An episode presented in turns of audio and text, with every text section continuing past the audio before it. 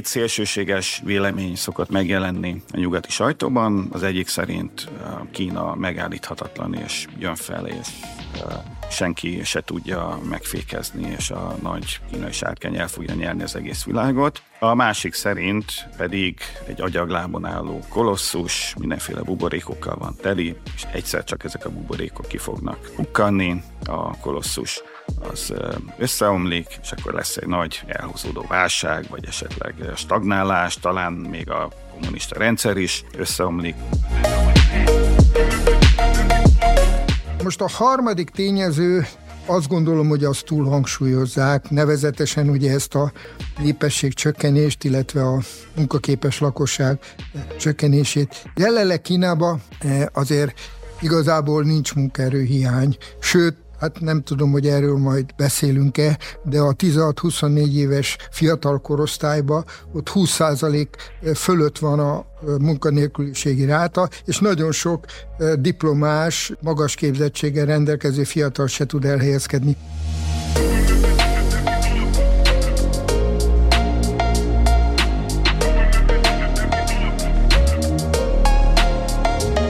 Ez itt a Kilátás, a Magyar Külügyi Intézet podcastje.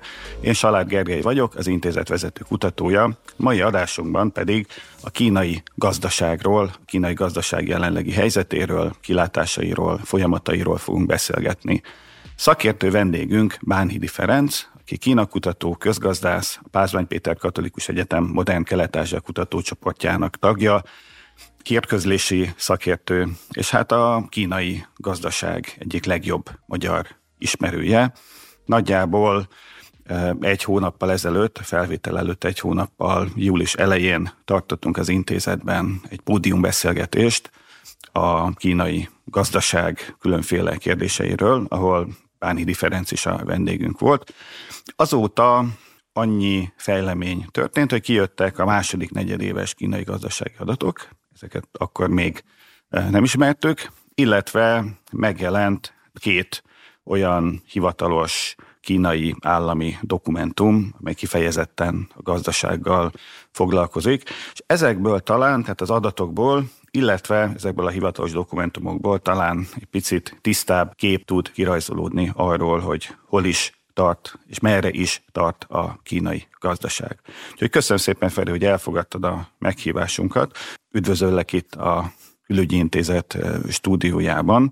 Az első kérdésem az lenne, hogy mi történt a kínai gazdasággal az elmúlt években? Ugye Covid alatt természetesen Kínában is lelassult a fejlődés 2020-ban, az egyetlen jelentős gazdaság volt, amely növekedett ugyan, de nem túl jelentős mértékben, aztán 21-ben volt egy nagy visszapattanás, ha jól emlékszem, 8% feletti GDP növekedéssel.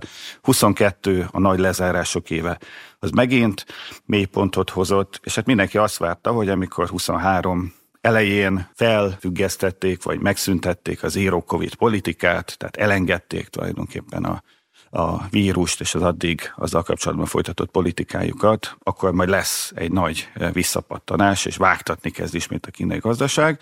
Most ez a vágtatás, ez hát bekövetkezett, de nem tartott túl sokáig. Az első negyedéves adatok azok nagyon kedvezőek voltak, a második negyedéves adatok viszont általában az elemzők körében, meg hát a kínai politikusok körében is csalódást keltettek. Mi az, ami zajlik a kínai gazdaságban, és mi okozza a problémákat?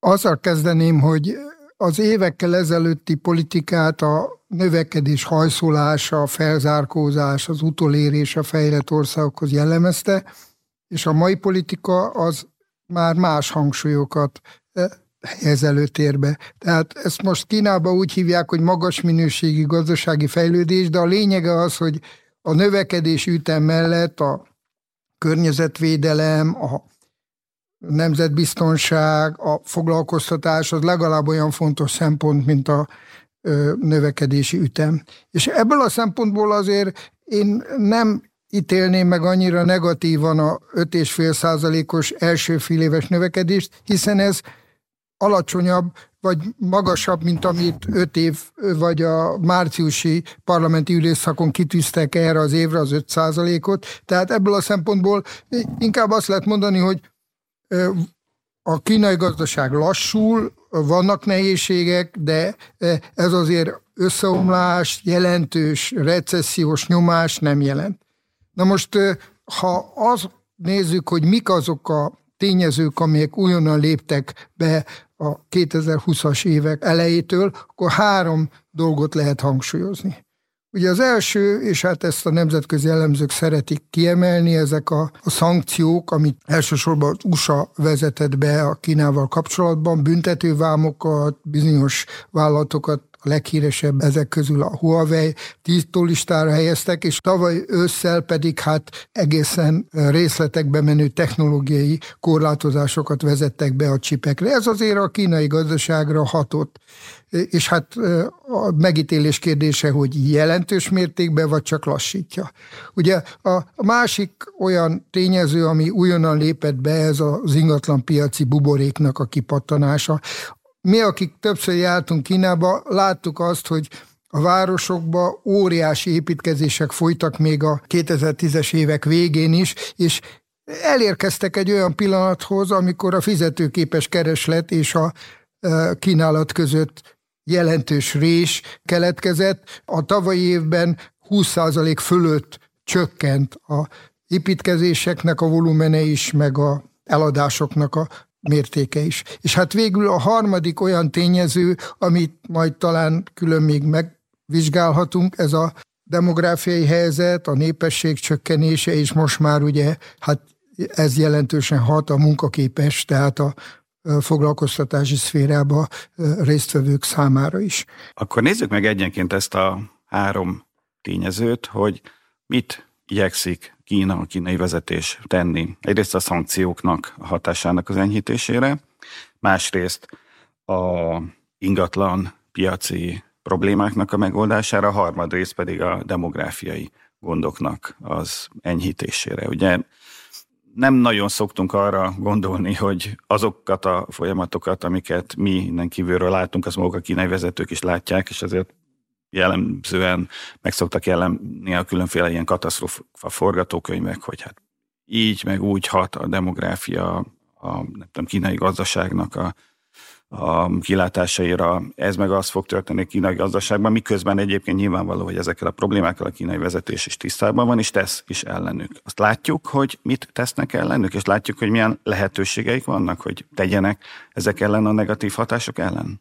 Érdekes, és nem nagyon szokták az elemzők hangsúlyozni, hogy Kína már a 2015-ös évben elindult abba az irányba, hogy javítsa a gazdaság önállátó képességét, fejlesz a saját értékláncainak a kiterjedését. Tehát igazából arra, hogy technológiai korlátozások lépnek életbe, a legfejlettebb technológiák belértve a megújuló energiát, vagy a digitális gazdaságot, hogy ezekre a hatásokra már 2015-ben elkezdtek felkészülni, és akkor célul tűzték ki azt, hogy a hazai önellátási szintet a korábbi 20-30 százalékról 50-70 százalékra emeljék. Ugye ez a leghíresebb ezek közül, a programok közül a Made in China 2025 volt, ennek ugye a céldátuma 2025 volt, és nyilvánvaló, hogy előbb jött be a szigorú korlátozás ahhoz képest, mint amire 2015-16-ban számítottak, de azért a folyamatok már elindultak, tehát ebből a szempontból például az önálló chip ellátásnak a megteremtése az már gyakorlatilag már a 2010-es évek elejétől kezdve működött. Tehát ez az egyik dolog, ez a önellátás fejlesztése. Ugye a, talán én a három tényező közül az ingatlan buborékot ö, tartom a legsúlyosabbnak, és gazdasági értelemben a legnegatívabb hatásúnak, elsősorban azért, mert itt bizonyos értelemben a kínai vezetés már nincs abban a helyzetben, hogy jelentősen korrigáljon, vagy helyreállítsa a korábbi viszonyokat. Ahogy itt az előbb utaltam rá,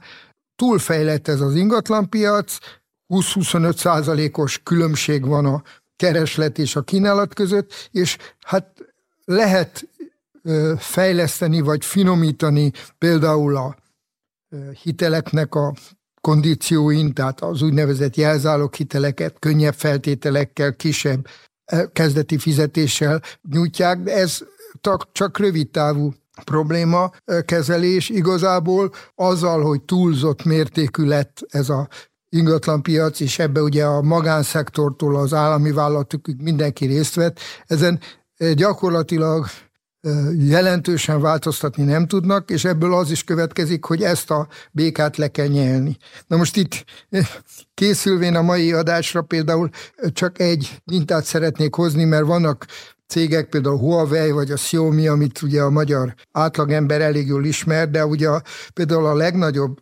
kínai ingatlanfejlesztő, ez egy Evergrande, angolul Evergrande-nek nevezett Shenzheni székhelyű az ingatlanfejlesztő, az 20 milliárd USA dollár nem teljesítő kötvény adóssággal rendelkezik. Ezek egyébként nem a hazai piacon, hanem a nemzetközi piacon, tehát a dollárba, illetve a hongkongi dollárba kibocsájtott piacon szerepelnek, és ehhez képest a bevétele 3 milliárd, a vesztesége az másfél milliárd, tehát egy 20 milliárdos adósságállományal úgy, hogy közben a bevétele az ennek a ötöde vagy a hatoda, ezt a vállalatot, ami valójában egész Kínába mindenütt óriási építkezéseket hagyott félbe, ezt a, ezt a vállalatot valamilyen értelemben helyre kell hozni, vagy helyre kell állítani ezeket a adósságokat, valahogy kezelni kell. Ugye erre emlékszünk, hogy például akár a görög áramadóságnál is ez nem egy rövid távú feladat, és hát elég komoly veszteségek vannak mindegyik oldalon. Most a harmadik tényező, azt gondolom, hogy azt túl hangsúlyozzák, nevezetesen ugye ezt a népesség csökkenést, illetve a munkaképes lakosság csökkenését. Jelenleg Kínában eh, azért igazából nincs munkaerőhiány, sőt, hát nem tudom, hogy erről majd beszélünk-e, de a 16-24 éves fiatal korosztályban ott 20% fölött van a munkanélküliségi ráta, és nagyon sok diplomás, magas képzettséggel rendelkező fiatal se tud elhelyezkedni. Tehát egyelőre a foglalkoztatási helyzetben inkább a munkahelyek teremtése és a feltételek lazítása van, a helyet, hogy hát mondjuk vendégmunkásokat vagy más erőforrásokat kéne bevonni. Több kérdést is felírtam magamnak itt a válaszod közben, amik így, amik be, bele-bele kérdeznék a részleteibe ezeknek a, a lehetőségeknek, megoldásoknak, de akkor kezdjük itt a végén a munkanélküliséggel. Ugye ez az az adat, a fiataloknak a munkanélküliségi rátája, amely májusban is, májusi adatok eh, szerint is 20% fölötti volt, akkor csúcsot döntött, akkor mindenki kongatta a vészfarangot, azóta még ezt a csúcsot is megdöntötte. Ennek eh, mi lehet az oka? Ez azért ugye azt sugalja a egyszeri kínai polgárnak, hogy hát nem érdemes egyetemre küldeni a gyerekemet, mert jó esélye van, hogy nem talál állást. Itt arról van szó, hogy ezek a fiatalok egyszerűen nem akarnak elvállalni olyan állást, amit ők a képzettségükhöz mérve alantasnak tartanak, és lenne nekik munkájuk, de inkább otthon fekszenek, ahogy ezt egy kínai divatszó mostanában kifejezi, hogy ugye ilyen elnyúlnak és nem csinálnak semmit, vagy pedig komoly strukturális problémák vannak a gazdaságban, és igazából nem az igényekből kéne lejjebb adni, hanem valamit kéne kezdeni a, a képzési rendszerrel, vagy, val, vagy bármi mással. Azt gondolom, hogy az utóbbi a fontosabb tényező. Tehát gyakorlatilag a 2010-es években kifejezetten jó volt a fiatalok elhelyezkedési esélye. Ott volt ugye három olyan szektor, ami tizedrével foglalkoztatta a fiatal diplomásokat. Az egyik ilyen volt a pénzügyi szektor, ugye a különböző brókercégek és bankok, illetve hát van egy úgynevezett árnyékbankrendszer, ebben most nem akarok belemenni, az is ugye virágzott a 2010-es években, a másik volt az ingatlan szektor, és hát a harmadik, arról talán majd érdemes külön is beszélnünk, ez a digitális gazdaság. Tehát a, az Alibaba, a Tencent, a Paitu, más ilyen digitális vállalatok, azok tízezrével alkalmaztak fiatal diplomásokat, és ezek nek a jelenleg a helyzete, ez, ez, ennek a három nagyvállalatnak a helyzete jelentősen rosszabb, mint korábban volt. Nem, hogy nem alkalmaznak fiatal új diplomásokat, hanem gyakorlatilag elküldtek, ha nem is tízezresével, de néhány ezret elküldtek. Tehát a gazdaságban voltak olyan strukturális átalakulások, amelyek a fiatalok elhelyezkedését jelentősen befolyásolták. Na most azért nem szabad elhallgatni azt sem, hogy valójában azok, akik Pekingbe, Shanghaiba, Kantonba, vagy ilyen Wuhanba, ilyen nagyobb városokba végeztek, azok már az egyetemeken, ott vannak ugye az elit és legjobb egyetemek, körülbelül 10 millióan végeznek egy évbe. Ezek jelentős részben ugyan visszamehetnének a szülőhelyükre, a szüleikhez, de akkora különbség van egy ilyen kiemelt város életszínvonala, kulturális ellátottsága, életminősége, illetve egy vidéki kisváros, vagy egy vidéki középvárosnak a színvonala között, hogy igazából lehet mondani, hogy túlképzik őket, mert ugye nem azokra a munkahelyekre képzik, amit a szülővárosokba kínálnak, de hát ugyanakkor meg meg is lehet érteni azt, hogy jelenleg van egy ilyen felfelé irányuló mobilitás, tehát a diplomások egy jelentős része elhelyezkedhetne ugyan középvárosokba, távoli területeken, de ott nem is csak a fizetés, hanem önmagában az infrastruktúrális ellátottság, az életminőség miatt ez nekik nem, jut, nem jön számításba, és akkor ugye helyette olyan gyakran nem regisztrált foglalkozásokba mennek, mint például az interneten működő különböző ilyen marketing csatornák, tehát ez az úgynevezett élőadások, ahol tízezrével vannak ilyen fiatal diplomások, és végeredményben nem is keresnek rosszul, de az egy bizonytalan és átmeneti helyzet. Tehát önmagában azt gondolom, hogy, hogy ez egy nehéz probléma, és akkor most már egy kicsit szeretnék egy következő témára át is kötni. Ugye most valamikor a politikai bizottsági határozat, említett politikai bizottsági határozat, meg a magángazdaság fejlesztésére kiadott új irányelvek is előirányozták, hogy végeredményben Kína visszatér a digitális vállalatok a digitális gazdaság állami támogatására. Erről ugye egy podcaston is beszéltünk, hogy 2020-ban jelentős restrikciót hajtottak végre az Alibaba, de aztán később a többi digitális vállalatokkal szemben is megszüntették a videójátékok kiadását, ugye elvették ezeknek a digitális cégeknek a bank licenszét, és, és hát valójában, ha nem is száz százalékba korrigálták vissza, de jelentős részben helyreállították azokat az állapotokat, amelyek 2020-2021-ben jelentősen romlottak. Na most ezt olyan szinten is demonstrálták, hogy a miniszterelnök, Li Qiang miniszterelnök, az külön tárgyalt ezeknek a vállalatoknak a vezetőivel, és megígérte, ezekbe a dokumentumokba külön e, pontként is szerepel, hogy a nagy állami programokba újra be fogják vonni ezeket a digitális vállalatokat, és Természetesen ez a foglalkoztatási nehézségekbe is majd e, segítséget fog nyújtani. Még egy picit visszakötnék a korábban általad elmondottakhoz. Itt egy békát emlegettél, amit ingatlan buborék kapcsán le kell nyelni. Mekkora ez a béka? Itt ugye csak az Evergrande esetén 20 milliárd dollárt említettél, ami hogy nekem nem lenne egy kis összeg, valószínűleg még a kínai gazdaságban is egy jelentős összegnek számít, és nem, és nem tudhatjuk, illetve nyilván nem teljesen egyértelmű, hogy az Evergrande-on kívül még hány ilyen ingatlan fejlesztő cég van hasonló helyzetben, de ez mennyire fogja ennek a békának a lenyelése megfektetni a kínai gazdaságot?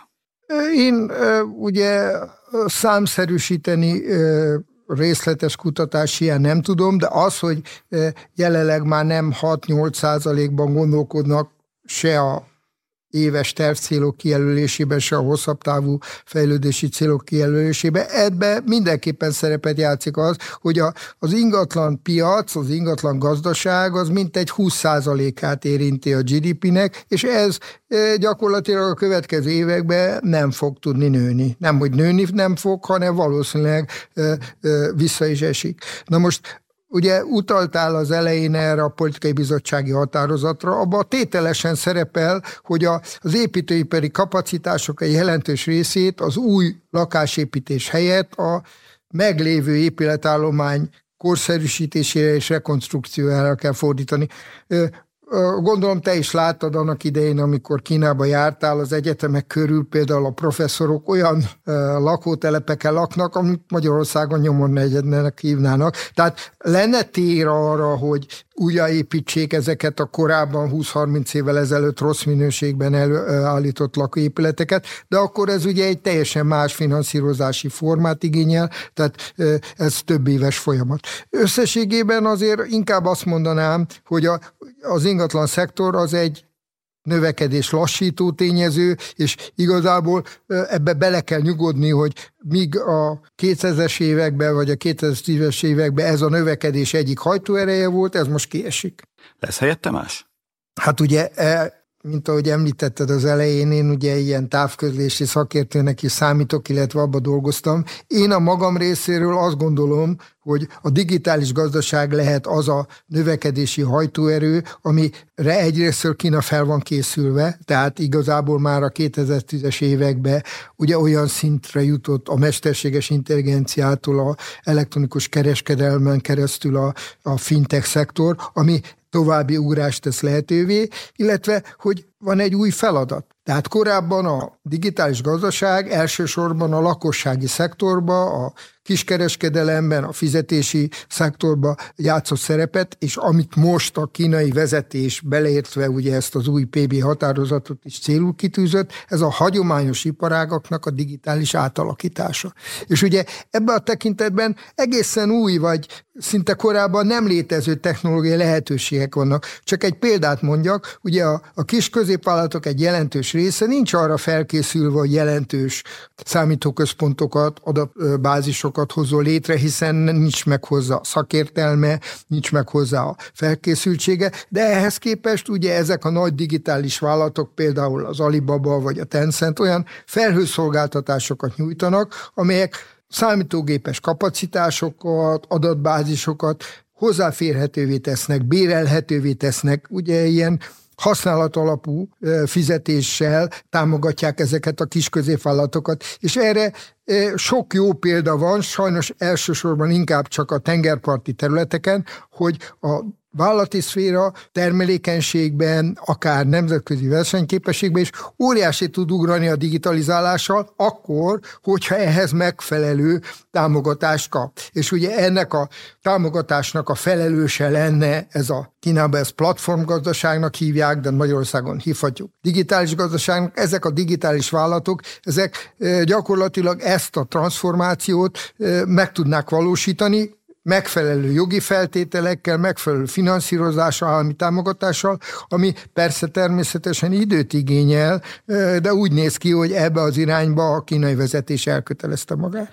Ennyit emlegettük már ezeket a dokumentumokat, akkor nézzük meg őket egy picit közelebbről, Igen. legalábbis amennyire egy podcastben dokumentumokat nézegetni lehet. Az egyiket ugye július 14-én adták ki, hogyha jól emlékszem, és ezt a kínai kommunista párt központi bizottsága, tehát a párt legfőbb vezető szerve, illetve az államtanács, tehát a kínai kormány közösen adta ki. Ez a kínai ilyen dokumentum hierarchiában a legmagasabb rangú ilyen iránymutatást jelenti. Ez ugye nem egy jogszabály, hiszen jogszabályt csak a törvényhozás hozhat, hanem inkább egyfajta ilyen, ilyen vélemény szerepel a, a dokumentumnak a címében, és 31 pontban leírják, hogy mit kéne tenni a magánszektor fejlesztésére.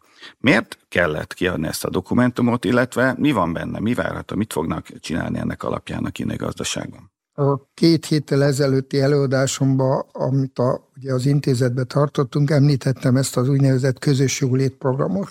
Ez a közös jólét program, ez bizonyos értelemben helyes irányokat jelölt ki, de az értelmezése kapcsán Kínában előjöttek azok a magántőke, magánvállalkozás ellenes hangok, azok a érdekcsoportok, akik ugye ezeknek a vállalatoknak a gyors fejlődésére, a meggazdagodására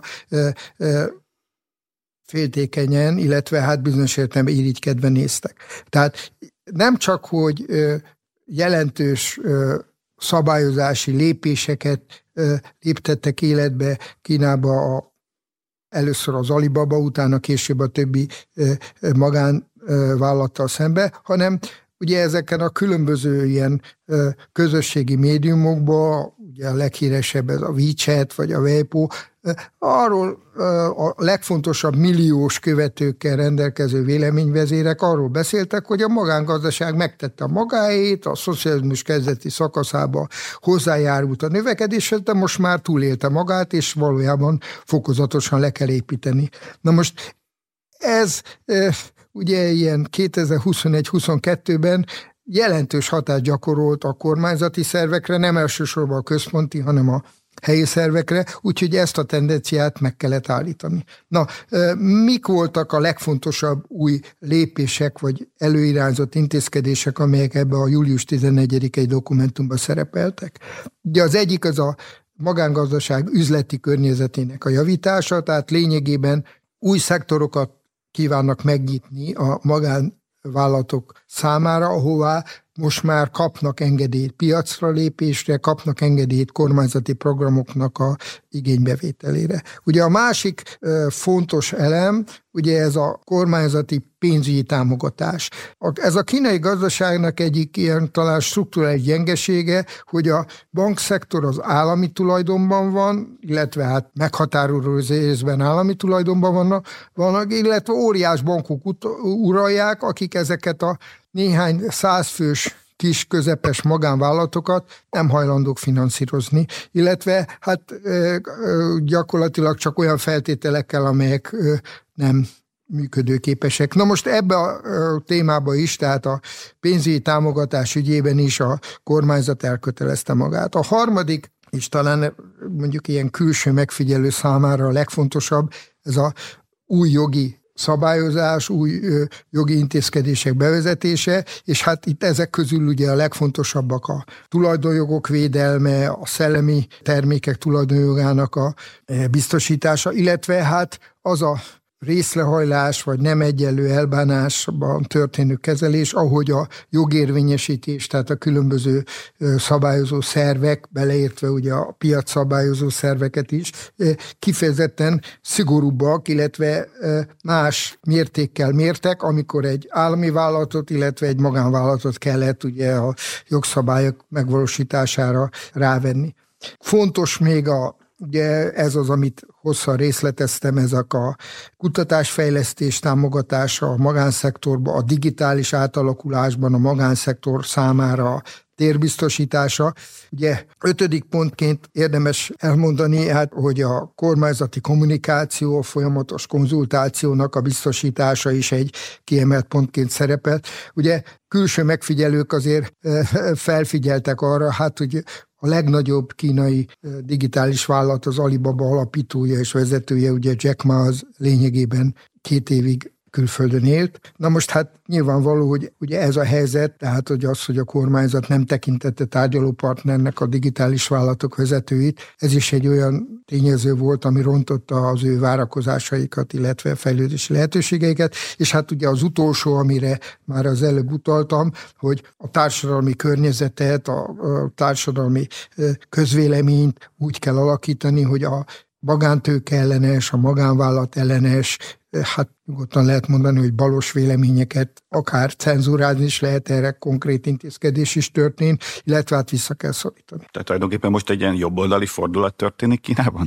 Mert gazdaságpolitikailag nyilván nem Hát inkább ezt úgy mondanám, hogy 2021-22-ben, amikor ugye amúgy is karantén volt, amúgy is az emberek a közösségi médiákban élték ki magukat, akkor nem a politikai vezetés szándékai miatt, hanem egyszerűen az embereknek a beállítottsága, meg az érzelmi hullámzás alapján volt egy ilyen balos vélemény hullám, ami nem okvetlenül a párt központi vezetéséből indult ki, hanem a kínai gazdaság ugye szerkezetéből. Ugye hát ezt nem szoktak gyakran mondani, de azért, azért most itt készülve elmondom, hogy hát gyakorlatilag a az 1,4 milliárdnyi kínai lakosból 870 millió az magyar mértékkel, vagy európai mértékkel szegénynek számít. Tehát ők gyakorlatilag egy ilyen 100 forintos havi jövedelemmel rendelkeznek, és nyilvánvaló, hogy az ő körükbe annak a középosztálynak, annak a 300-400 milliós középosztálynak, akinek óriási autóik vannak, Teslákat használnak, meg luxus lakásaik vannak, nyilvánvaló, hogy egyfajta negatív érzelet ebbe a 870 milliós lakosságban van. Ugye az a másik szám, amit szintén gyakran szoktak használni, hogy a városokban 300 millió úgynevezett falusi vendégmunkás van. Ezeknek a jövedelme még ezt a havi 100 forintot se érje. A másik dokumentum, hát, illetve ez inkább csak egy ilyen nyilatkozatszerűség, a politikai bizottság összeült július végén, kifejezetten a kínai gazdaság ügyeivel foglalkozott. Azt tudjuk, hogy a politikai bizottság, ami ugye a központi bizottság felett áll még sok szempontból, ők eh, ahhoz képest, amit ez a, a 31 pont leszögezett, ahhoz képest még mit építettek bele a jövő gazdaságpolitikájába? Ugye azzal kezdtük, hogy mind a kínai politikai vezetés, mind a kínai belső közvélemény az pozitívabban értékeli az idei évet, mint ahogy a nemzetközi elemzők ezt tartják. Tehát igazából a PB ülésnek a határozata az nem mutatott semmifajta pánikot, vagy olyan hatást, hogy jóval a várakozások alatt teljesített a gazdaság az első fél évben, tehát bele kell nyúlni, valami radikális változásra lenne szükség. Igazából ilyet nem lehet tapasztalni. Volt egy olyan várakozás is az elsősorban nemzetközi elemző köréből, hogy akkor majd jelentős ilyen tereslet növekedés támogató csomagot fognak bevezetni, beleértve ugye a lakásvásárlás támogatását, a lakossági fogyasztás támogatását is. Na most az én értelmezésem szerint ilyen jelentős kereslet élénkítő lépés nem volt. Amiket utána a különböző sajtótájékoztatókon értelmeztek, az alapvetően ilyen finomítás volt, hogy néhány háztartási cikkek vásárlását, elektromos autó vásárlás támogató lépéseket jelentettek be, illetve finomították a lakásvásárlásnak a rendszerét is. Azt gondolom, hogy az én értelmezésemben ugye talán a legfontosabb lépés, de ez ugye politikailag szükségesnek is látszott, ez a foglalkoztatás központba helyezése. Tehát az, hogy igen, ezt a jelenlegi helyzetet nem tartják tarthatónak. Tehát ugye ez a 20%-os fiatal munkanélküliség, illetve hogy ez a te is mondtál, hogy a tényleges foglalkoztatás az még rosszabb számokat mutat, nagyon sokan nem is regisztrálják magukat, csak otthon maradnak. Ez azért a kínai erőforrásoknak a pazarlását jelentik. Tehát itt egyértelműen elköteleződtek a, a foglalkoztatás növelése mellett. Na most az én értelmezésem szerint, és hát ezt ugye úgy kell felfogni, mint egy elemzőnek a megállapítását. Ez van például a mögött, hogy ezeket a digitális vállalatokat, illetve ezeket a platformokat támogatják, mert ők képesek arra, hogy ez, ezt a képzett munkaerőállományt felszívják. És hát ugye szerintem a, az ingatlanpiac kapcsán még ez a városi rekonstrukció, illetve a rehabilitáció felvetődött, de ez is finomítás, tehát igazából én összességében úgy értelmezem, hogy itt, itt ilyen pánikot, vagy nagyon erős pessimizmust a politikai bizottság határozat nem sugázott, viszont irányaiban összhangban van a magángazdaságnak ezt a 31 pontban kifejtett programjával. És mi a prognózisod a következő hónapokban? Mi fog történni? Egyrészt helyreáll-e az a egészségesebb gazdasági növekedési ütem, amit azért korábban megszoktunk. Másrészt pedig, hogy reális-e az, hogy mondjuk innentől fogva, mert hogy benne volt a 31 pontban egy tartományi gazdasági hivatalnok, hogyha mondjuk döntenie kell egy állami cég vagy egy magáncég ilyen preferenciális kezelése között, akkor teljesen igazságosan és érdem alapúan fog eljárni, és adott esetben a magáncéget választja az államival szemben. Ez mennyire reális? Hát én ezt azt gondolom, hogy finomítanám.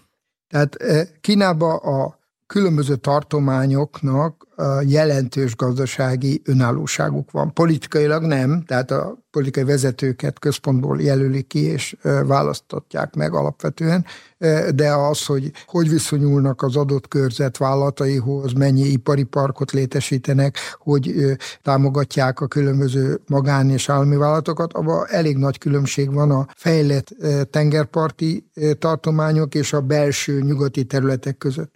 Tehát igazából ugye szerintem helyesen hangsúlyoztat, hogy ez nem jogszabály, amit itt a magángazdaságról jadtak, hanem ez egy iránymutatás. Tehát nyilvánvaló, hogy a, az adott tartomány vagy körzet gazdasági helyzete, az ottani magángazdaságnak a fejlettsége, a növekedési potenciája befolyásolja azt, hogy ők mekkora teret kapnak. És ez igazából a kínai gazdaság egyik erénye, hogy ugye nem egy ilyen uniformizált, kötelező szabályrendszert hoznak létre, hanem vannak specializációk ugye a Gyöngyfolyó deltájában, a Sankhaj környékén, illetve hát a Pekingibe. Tehát összességében én azt gondolom, hogy ennek a iránymutatásnak az alkalmazása az a helyi viszonyoktól fog függeni. Azért visszatérek arra, amivel kezdtem.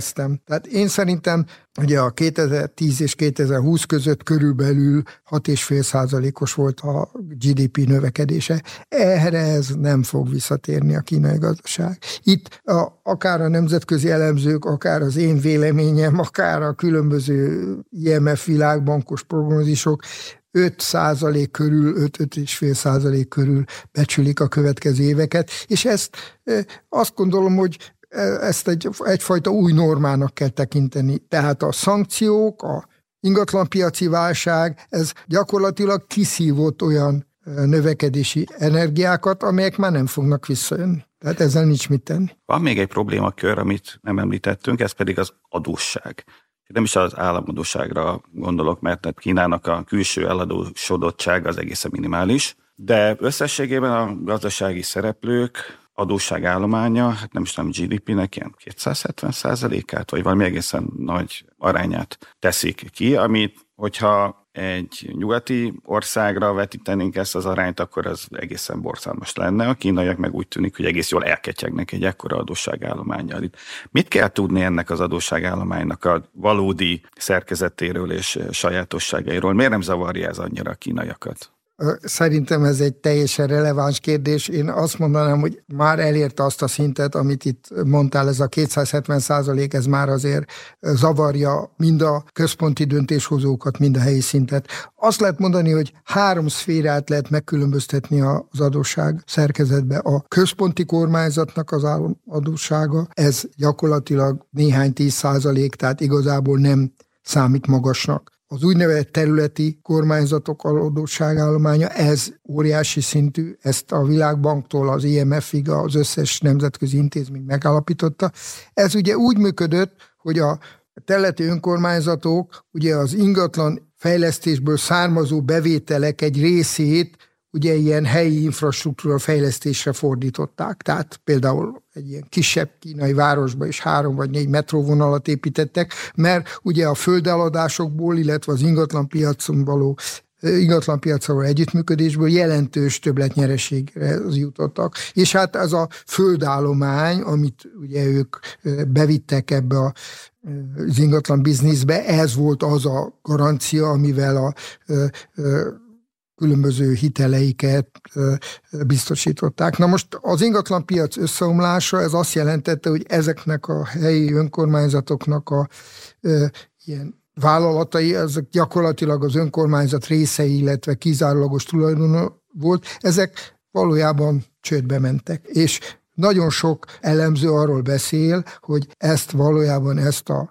területi önkormányzati adósságállományt ezt szanálni kéne. Na most jelenleg sok baj van a kínai gazdaságban, ugye a szankcióktól kezdve a, a digitális vállalatokig. Jelenleg én nem ismerek olyan programot, ami ezt a szanálást konkrét lépésekre bontotta volna. A különböző ilyen kutatók, közgazdasági elemzők persze javasolnak irányokat, de az, hogy ez mikor kerül napirendre, és ezt hogy valósítják meg, azt nem tudom. Tehát összességében azt gondolom, hogy a kínai adósságállomány ma már magas, elsősorban a területi önkormányzatoké, és ugye az egyik lehetőség az, hogy a központi kormányzat szanálja ezeket a területi önkormányzatokat, és akkor a területi önkormányzatok adósága helyett ez a központi kormányzatnak az adósságává válik. Ez egy, ez egy lehetőség, és valószínűleg ezt mérleglik. Amit még mondani szeretnék, hogy nagyon nagy különbség van a fejlett piacgazdaságok és Kína megtakarítási rátája között. Tehát az amerikai megtakarítási ráta évről évre változik, de a tízes nagyságrendben van. A kínaiak meg a 40-es, 40 százalékos nagyságrendben vannak. Na most ez, ez egyébként valamennyire hasonlít Japánhoz, meg más kelet-ázsiai országokhoz az az adósság, ami mondjuk Görögország esetében már egy fizetésképtelenséget jelentene, mondjuk ez a 270 százalék, ez, ez Kínában a magas megtakarítási ráta mellett nem jelent ugyanolyan kockázatot, de már jelent akkora kockázatot, hogy valamit kelljen csinálni ezzel. Végezetül, itt az adás végén, arra szeretnélek kérni, hogy egy ilyen középtávú prognózist adjál a kínai gazdaságról, mondjuk úgy 2030-as évek közepéig, az egyfajta mérköltfő a kínai gondolkodásban. Miként fog alakulni Kínának a növekedése? Ugye ezzel kapcsolatban két szélsőséges vélemény szokott megjelenni a nyugati sajtóban. Az egyik szerint Kína megállíthatatlan és jön fel, és senki se tudja megfékezni, és a nagy kínai sárkány el fogja nyerni az egész világot. A másik szerint pedig egy agyaglábon álló kolosszus, mindenféle buborékokkal van teli, és egyszer csak ezek a buborékok ki fognak pukkanni, a kolosszus az összeomlik, és akkor lesz egy nagy elhúzódó válság, vagy esetleg stagnálás, talán még a kommunista rendszer is összeomlik, már mennyire kommunista, Nyilván az utóbbiba van egyfajta ilyen wishful thinking, vágyvezérelt gondolkodás, az előbbibe van egyfajta ilyen riadóztatás, hogy szedjük már össze eh, magunkat, mert eh, nagy a baj, lemaradunk Kínához képest, de hát azért természetesen eh, nyugaton is vannak józan közgazdászok, sőt tulajdonképpen a közgazdászok, az igazi szakértőnknek nagy része az teljesen józanon valahol a két szélsőség között helyezkedik el a Kína prognózisait tekintve. Legutóbb épp te küldtél át nekem egy anyagot a Brüggel Institutnak a, tehát egy ilyen középtávú előrejelzését, ami azt mondja, hogy azért a 2030-as évek közepéig Kína elég ütemesen fog fejlődni, ilyen 4-5-6 x százalékkal, és aztán szépen lassan hozzá fog konvergálni a növekedési üteme az USA-hoz, nagyjából addigra, mondjuk 2035-re a gazdasága is el fogja érni az amerikai szintet, és utána ott párhuzamosan fognak növekedni, nem tudom, évi 1-2-3 százalékkal, és kialakul egy ilyen, hát ilyen tartós egymás mellett élés és versengés. Te mit gondolsz mindenről? Azt gondolom, hogy én tudok azonosulni a középutas Brüggel Institut által adott előjelzése két kitéréssel vagy eltéréssel. Tehát az, hogy a kínai növekedés lassulni fog, és hogy a következő években 5% lesz, később 4, aztán 3, ez gyakorlatilag a mostani szakmai konzenzusnak megfelel. A, a két eltérés a Brüggel Instituthoz képest azt gondolom, hogy jelenleg a levegőben lóg, tehát ennek a megítélése egy kicsit ilyen értékválasztás vagy hitkérdése. Ugye az egyik ilyen ö, ö, eltérés a digitális gazdaságból adódó növekedési hajtóerő. Ugye itt most ez olyan divatos, hát főleg a mesterséges intelligencia kapcsán, hogy itt új ipari forradalomról beszélnek, és olyanról, hogy ez akár a gőzgéphez, vagy az elektromos áramhoz képest is nagyobb termelékenység növekedést hoz. Na most ezek a becslések jelenleg abszolút hipotetikusak, és a levegőbe lógnak, de az, hogyha a Kínának tényleg sikerülne a digitális transformáció, tehát a hagyományos iparágoknak, meg a hagyományos társadalmi rendszereknek a digitális átalakítása beleértve a mesterséges intelligencia alkalmazását is, akkor én úgy gondolom, hogy ez a akár 3-4 százalék, ez még magasabb lehet. Ugye a másik eltérés, amit ugye körüljártunk, ez a magángazdaságnak a szerepe. Jelenleg hoztak egy határozatot, vagy egy iránymutatást, ami korrekciót jelentene az elmúlt három évhez képest. Na most a pessimisták, nyugati vélemények szerint ezt nem gondolják komolyan, ez a valóságban nem fog megvalósulni az állami dominancia, beleértve a helyi vezetők ellenállását is. Gyakorlatilag ezt ilyen papírát silányítja vissza, és nem fog ebből semmi történni.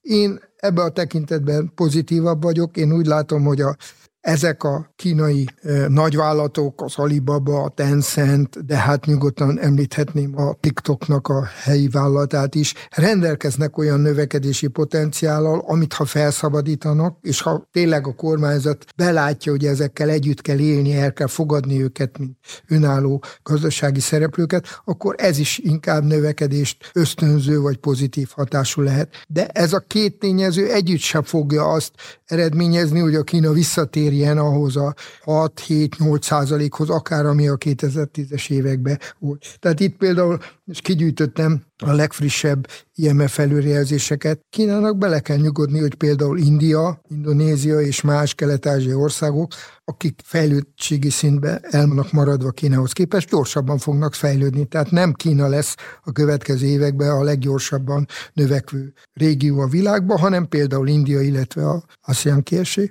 De az 5% is tisztességes növekedés, vagy a 4,5-4 százalékos, és ugye igazából ez, ez azt jelenti, hogy azért a világ növekedéséhez jelentős, ha nem is a korábbi 25%-ba, de 10-15%-ba Kína hozzá fog járulni. Már majdnem kiköszöntem, de azért még egy kérdést föltennék. Itt említetted a magángazdaság súlyának a növekedését abban az esetben, hogyha békén hagyják. Ha te kínai nagytőkés lennél, és ez történik veled, hogy egy ideig hagytak fejlődni, aztán utána gyorsan az orrodra kopintottak, amikor túl nagyra nőttél, és három éven keresztül gyaláztak, szittak, mindenféle bírságokkal sújtottak, száműz, lényegében száműzetésre kényszerítettek, ugye Jack Ma esetében erről volt szó. Aztán egyszer csak összeül a központi bizottság és hoz egy határozatot, hogy tulajdonképpen ti kínai tőkések mégiscsak jó fejek vagytok, és mégiscsak szükség van rátok. Mennyire bíznátok ebben a rendszerben, és mennyire játszanátok inkább arra, hogy valahogy kimenekítsétek a, a erőforrásaitokat? Nem tudom, hogy melyik a jó jelző, ez a egy millió forintos kérdés. Tehát igazából ezt én Budapestről napi kommunikációs csatornák hiányában nem tudom megítélni. Amit mondtál, az valóban teljesen logikus lenne. Jelenleg a bizalom az nem azon a szinten van, mint 5-10 évvel ezelőtt volt. De például a Központi Bizottság, illetve az Államtanács iránymutatásának kapcsán Jack Ma ugyan nem, mert ő azért egyelőre nem kap teret a médiába, de a Pónimá, a második legnagyobb kínai digitális vállalkozó, egy abszolút lojális cikket írt arról, hogy ők támogatják és hisznek abba, hogy ez az együttműködés helyre fog állni. De tényleg azt, azzal zárhatjuk ezt a dolgot, hogy ez egy egymillió forintos kérdés, innen most ebben a pillanatban megítélni nem tudjuk. Ez nagyon fontos lenne Kína számára, illetve a kínai további felzárkózás számára, illetve a korábbi évek befektetéseinek a megtérülése szempontjából ez egy nagyon hatásos eszköz lenne, de hogy ez most meg fog-e történni, vagy sem, ezt nem lehet tudni. Igen, talán azért is, mert itt politikai kérdésről van szó elsősorban, és mint ugye nem politikáról beszéltünk, hanem gazdaságról. Viszont az időnk lejár, úgyhogy most már tényleg elköszönök. Én Salát Gergely vagyok. Én kérdeztem Bánhidi Ferencet, ugye a Magyar Külügyi Intézet vezető kutatójaként dolgozom, Bánhidi Ferenc pedig közgazdász, kínakutató, távközlési szakértő, Pázany Péter Katolikus Egyetem Modern Kelet-Ázsia kutatócsoportjának munkatársa.